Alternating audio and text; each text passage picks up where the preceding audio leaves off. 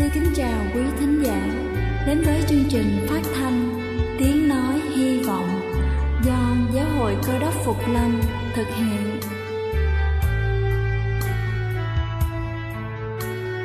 Kính thưa quý vị, Đức Chúa Giêsu trước khi Ngài về trời đã ban cho các môn đệ của Ngài một điều răn mới, đó là họ phải yêu thương nhau như chính tình yêu mà Ngài đã dành cho họ. Quả thật vậy thưa quý vị, tình yêu thương là một món quà vô giá mà Chúa đã ban cho nhân loại và đó cũng là thông điệp mà chúng tôi muốn gửi đến toàn thể quý vị. Nếu quý vị muốn tìm hiểu thêm về chương trình, về niềm tin hoặc muốn nghiên cứu về lời Chúa, xin quý vị gửi thư về chương trình phát thanh Tiếng Nói Hy Vọng địa chỉ 224 Phan Đăng Lưu, phường 3, quận Phú Nhuận, thành phố Hồ Chí Minh hoặc gửi email cho chúng tôi theo địa chỉ tiếng nói hy vọng amoc@gmail.com Ngoài ra, quý vị cũng có thể liên lạc với bất kỳ hội thánh cơ đốc Phục Lâm tại địa phương gần nhất. Xin chân thành cảm ơn và kính mời quý vị lắng nghe chương trình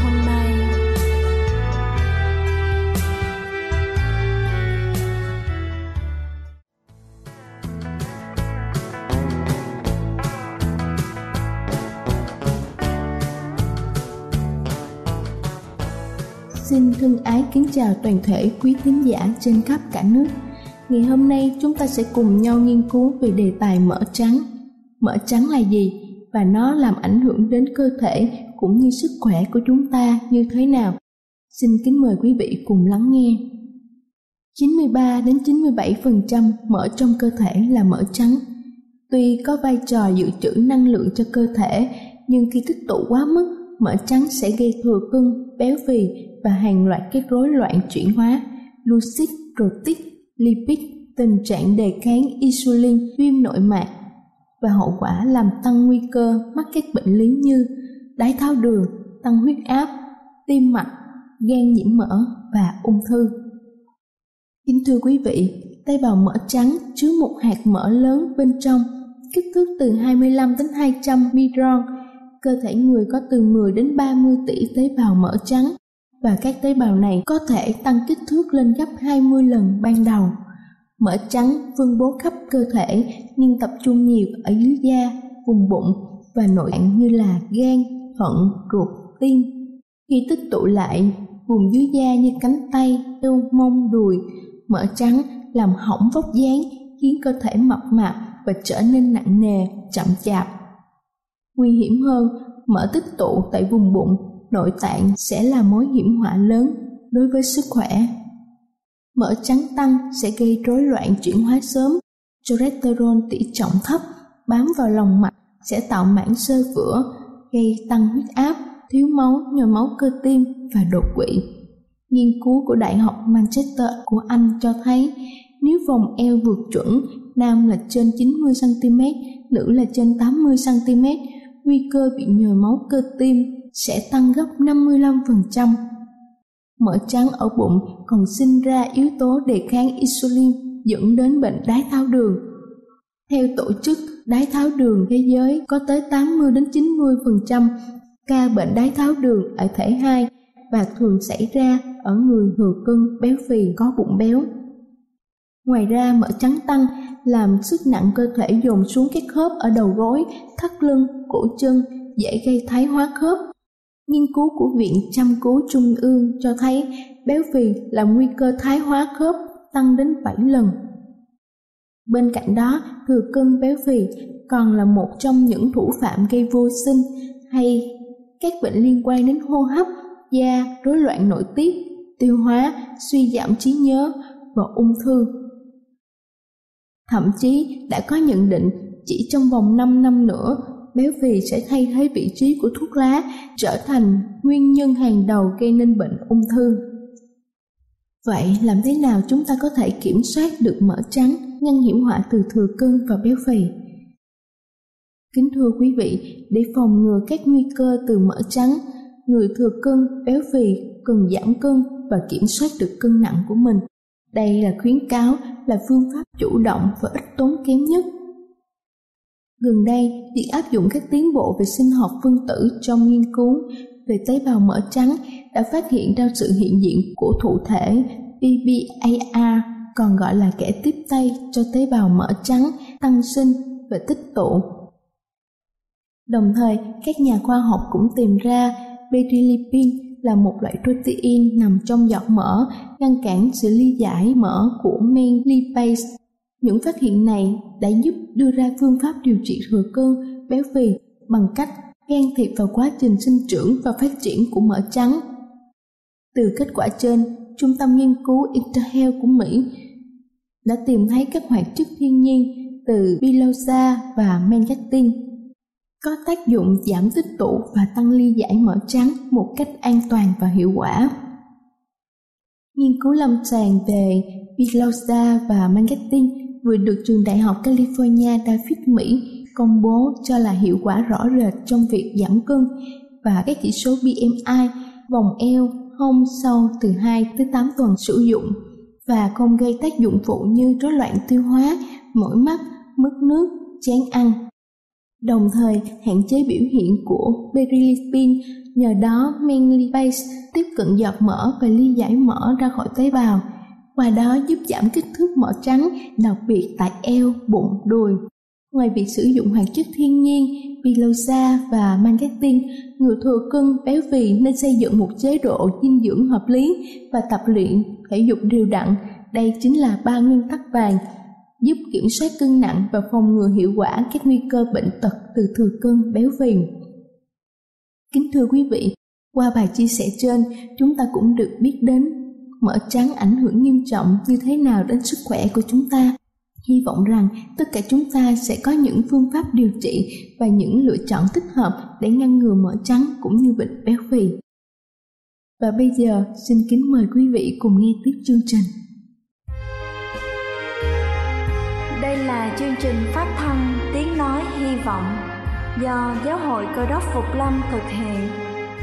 Nếu quý vị muốn tìm hiểu về chương trình hay muốn nghiên cứu thêm về lời chúa, Xin quý vị gửi thư về chương trình phát thanh, Tiếng Nói Hy Vọng, Địa chỉ 224 Phan Đăng Lưu, Phường 3 quận Phú Nhuận, Thành phố Hồ Chí Minh, Hoặc gửi email cho chúng tôi theo địa chỉ tiếng nói hy vọng gmail.com Ngoài ra, quý vị cũng có thể liên lạc với bất kỳ hội thánh cơ đốc Phục Lâm tại địa phương gần nhất. Xin chân thành cảm ơn và kính mời quý vị tiếp tục lắng nghe chương trình hôm nay.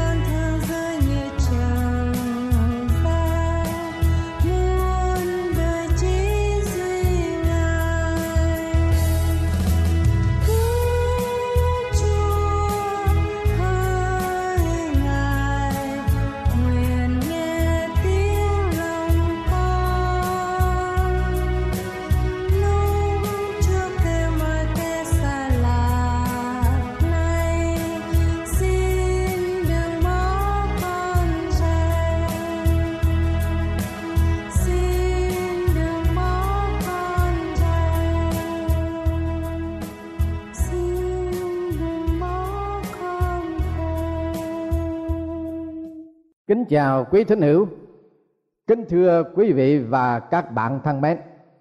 Đề tài mà chúng tôi thảo luận cùng quý vị hôm nay là được làm con nuôi.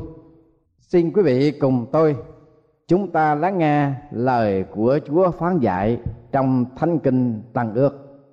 Bởi sự thương yêu của Ngài đã định trước cho chúng ta được trở nên con nuôi của Ngài bởi Đức Chúa Giêsu Christ theo ý tốt của Ngài để khen ngợi sự vinh hiển của ân điển Ngài đã ban cho chúng ta cách nhân không trong con yêu dấu của Ngài.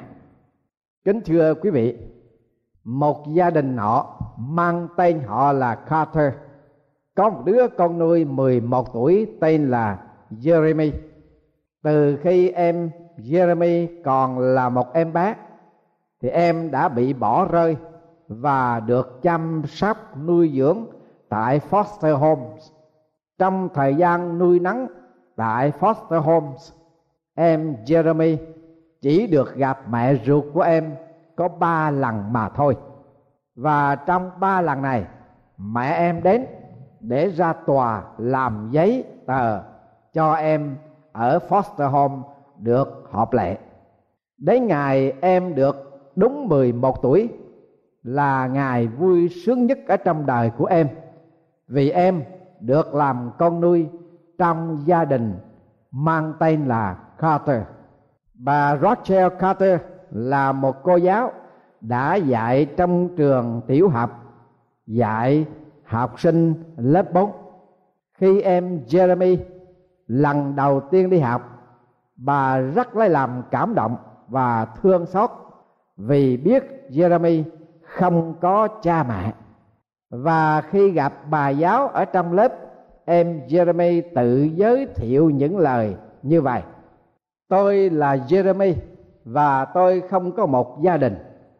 Tôi sẽ không bao giờ có bởi vì tôi quá lớn nên không có một ai thương xót tôi sau khi nghe những lời này lòng của bà carter rất là thương xót tội nghiệp cho em jeremy vô cùng. Và bà quyết định nhận em làm con nuôi. Mặc dầu bà đã có ba đứa con gái trong nhà rồi. Vào cuối năm học, mọi thủ tục đã được hoàn tất. Và cuối cùng em jeremy được làm con nuôi của gia đình họ Carter.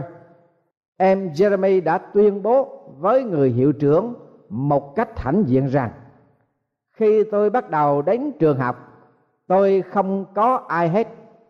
Bây giờ thì tôi có cả một gia đình gia đình Carter.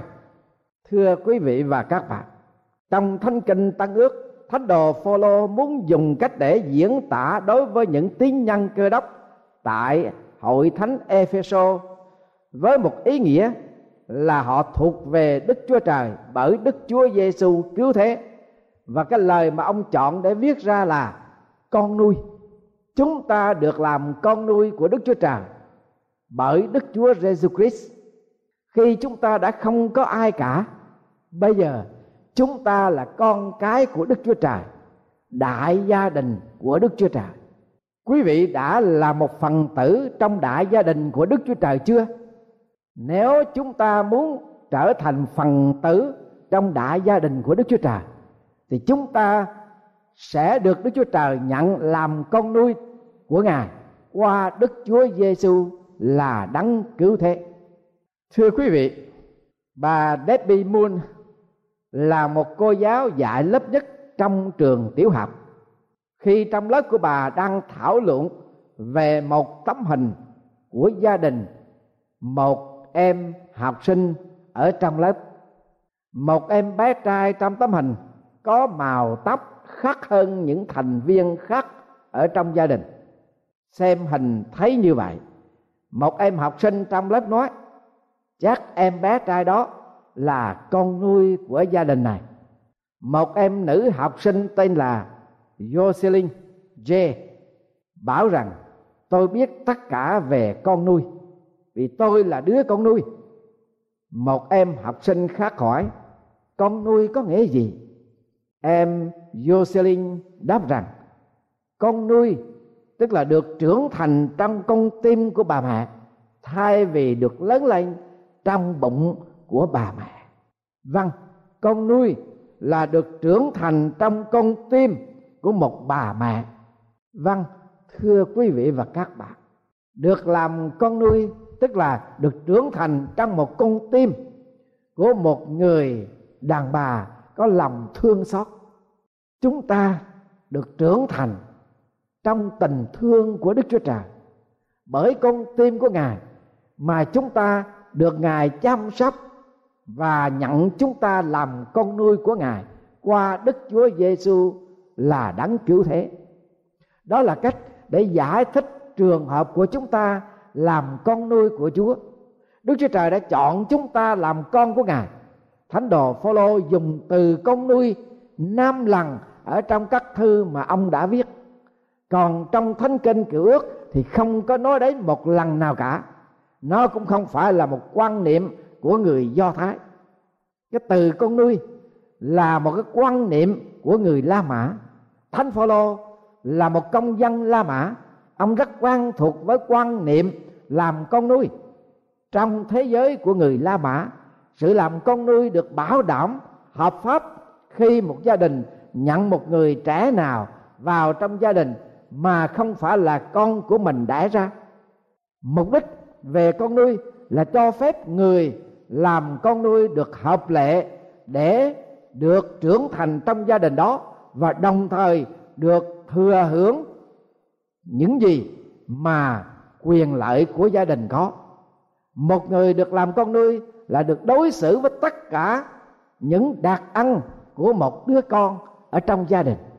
Thánh đồ phaolô muốn nói lên những gì mà đức chúa trời đã làm cho chúng ta trong đức chúa giêsu cứu thế.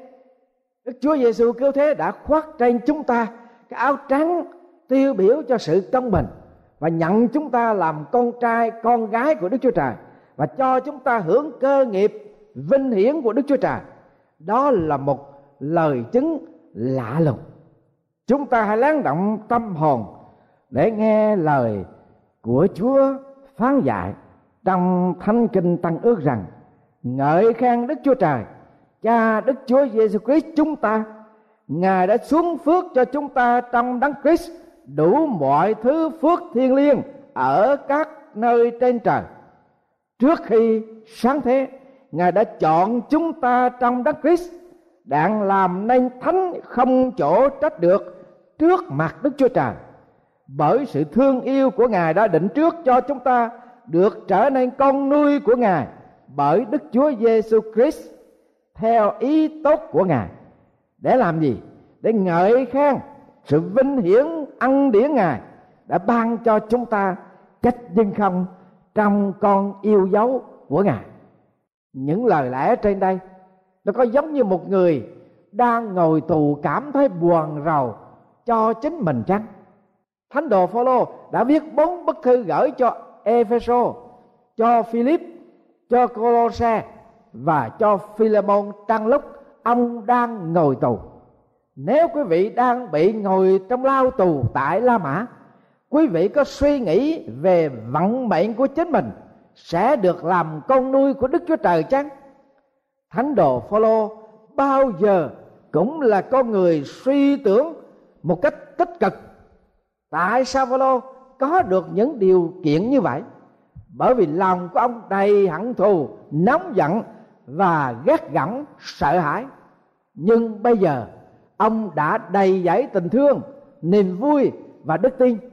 Tay chân của ông giàu bị xiềng xích, song lòng của ông tự tự do. Tâm trí của ông thanh thản và tâm thần của ông được thoải mái trong Đức Chúa Giêsu cứu thế. Cho nên cái vinh dự được làm con nuôi của Đức Chúa Trời trong Đức Chúa Jesus Christ là một điều khoái cảm nhất, là một điều quan trọng nhất, là một điều mà thánh đồ Phaolô chú ý nhất. Không chỉ những cho ông mà thôi, mà ông viết những lời này để có thể khuyến khích những con cái của Chúa các hội thánh tại thời đại của ông và cho chúng ta ngày hôm nay có một câu chuyện ngụ ngôn về con ếch cái sinh văn thần Zenith để biến nó thành một công chúa. Vị thần búng một ngón tay và con ấy gái, lập tức trở thành một công chúa rất là sang trọng. Sau đó công chúa cùng với thằng Janet đi vào nhà hàng ăn bữa. Công chúa rất lấy làm xúc cảm vì được tiếp đãi như những người ở trong hoàng gia tuy nhiên, cô không tìm thấy được một món ăn nào trong thực đơn mà cô thích cả. Cho nên công chúa hỏi thằng Zenith rằng, cô có thể kêu một món ăn cô thích không? Thằng Zenith đáp, dĩ nhiên là được rồi. Công chúa rất vui mừng, quay sang người hầu bàn và gọi rằng, tôi muốn một dĩa rùi lớn. Thưa quý vị, xét về hình thức thì thật là rõ ràng, cô là một công chúa trẻ đẹp ở bên ngoài. Nhưng bên trong của cô cô vẫn là một con ếch mà thôi. Thánh đồ phaolô không phải là một con ếch giả tạo. Bên ngoài ra vẻ là người theo chúa, nhưng ông là một người hoàn toàn thật từ bên ngoài và lẫn bên trong đều được đổi mới từ cái chỗ mà ông gác gỏng đạo của chúa và những người truyền giảng đạo của chúa, ông lấy cái quyền hạn của ông để mà bắt bớ họ, bỏ tù họ. Và khi ông đã được chúa hiện ra phán bảo cùng ông, kêu gọi ông, và ông đã được thay đổi từ bên trong lẫn bên ngoài của ông, cho nên ông có thể nói trực tiếp về sự vinh hiển đang chờ đợi những ai được làm con nuôi của Đức Chúa Trời. Bởi sự yêu dấu của Ngài đã định trước cho chúng ta được trở nên con nuôi của Ngài bởi Đức Chúa Giêsu Christ theo ý tốt của Ngài để khen ngợi sự vinh hiển của ân điển Ngài đã ban cho chúng ta cách nhân không trong con yêu dấu của Ngài. Vào năm 1981, Jimmy Gibson đã quyết định tin Chúa làm con dân của Ngài. Điều này có lẽ dường như không phải là một việc lớn lao đối với ông. Nhưng có điều là lúc này ông đang làm một quyết định khi ông đang ở tù Jeremy Gibson đang là một tù nhân ở trong khám Mark Giblian ở tại Ireland. Gibson là một người cải chánh giáo chống lại Thiên Chúa giáo trong một cuộc tấn công khủng bố tôn giáo. Jimmy Gibson biết rằng đời sống mới của anh ở trong Đức Chúa Giêsu có một ý nghĩa lớn lao, rằng anh sẽ không còn sự ganh ghét những người bên thiên chúa giáo nữa và khi đó, vào một buổi tối tại bữa ăn Jimmy ngồi cùng bàn ăn với các bạn đồng lao. Toàn là những người thiên chúa giáo cả. Jimmy ngồi kế bên người đồng lao là Liam Maklowski và nói với người rằng, anh bạn ơi, tôi muốn kể cho anh bạn nghe về Chúa Giêsu lúc anh cắt tiếng nói như vậy, nguyên cả cái phòng ăn mọi người đều thinh lặng để lắng nghe Jimmy Gibson nói về đức tin của anh đã có trong Đức Chúa Giêsu cứu thế. Điều này đã gây nên một ảnh hưởng rất sâu đậm ở trong mọi người. Vì trước đây họ là những kẻ thù, nhưng bây giờ họ lại được hòa thuận thân mật với nhau.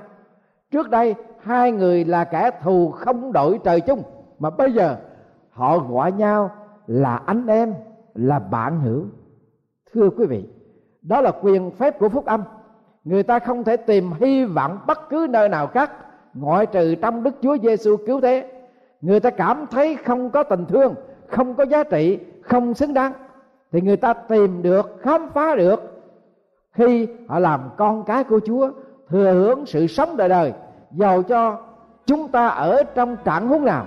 Bất luận chúng ta thất bại ra sao, bất luận chúng ta thất vọng điều gì trong đời sống đức chúa giêsu có thể đem chúng ta đến với quyền phép cao trọng của đức chúa trời đặng làm con trai con gái của ngài Thưa quý vị và các bạn thân mến, quý vị muốn làm con nuôi trong đại gia đình của Đức Chúa Trời chăng?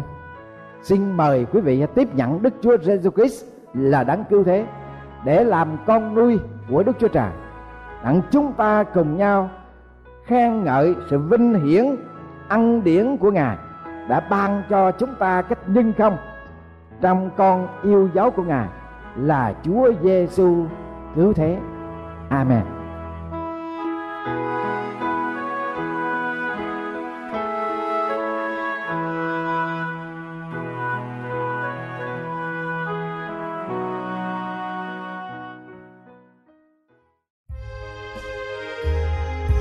Đây là chương trình phát thanh Tiếng Nói Hy Vọng do Giáo hội Cơ đốc Phục Lâm thực hiện.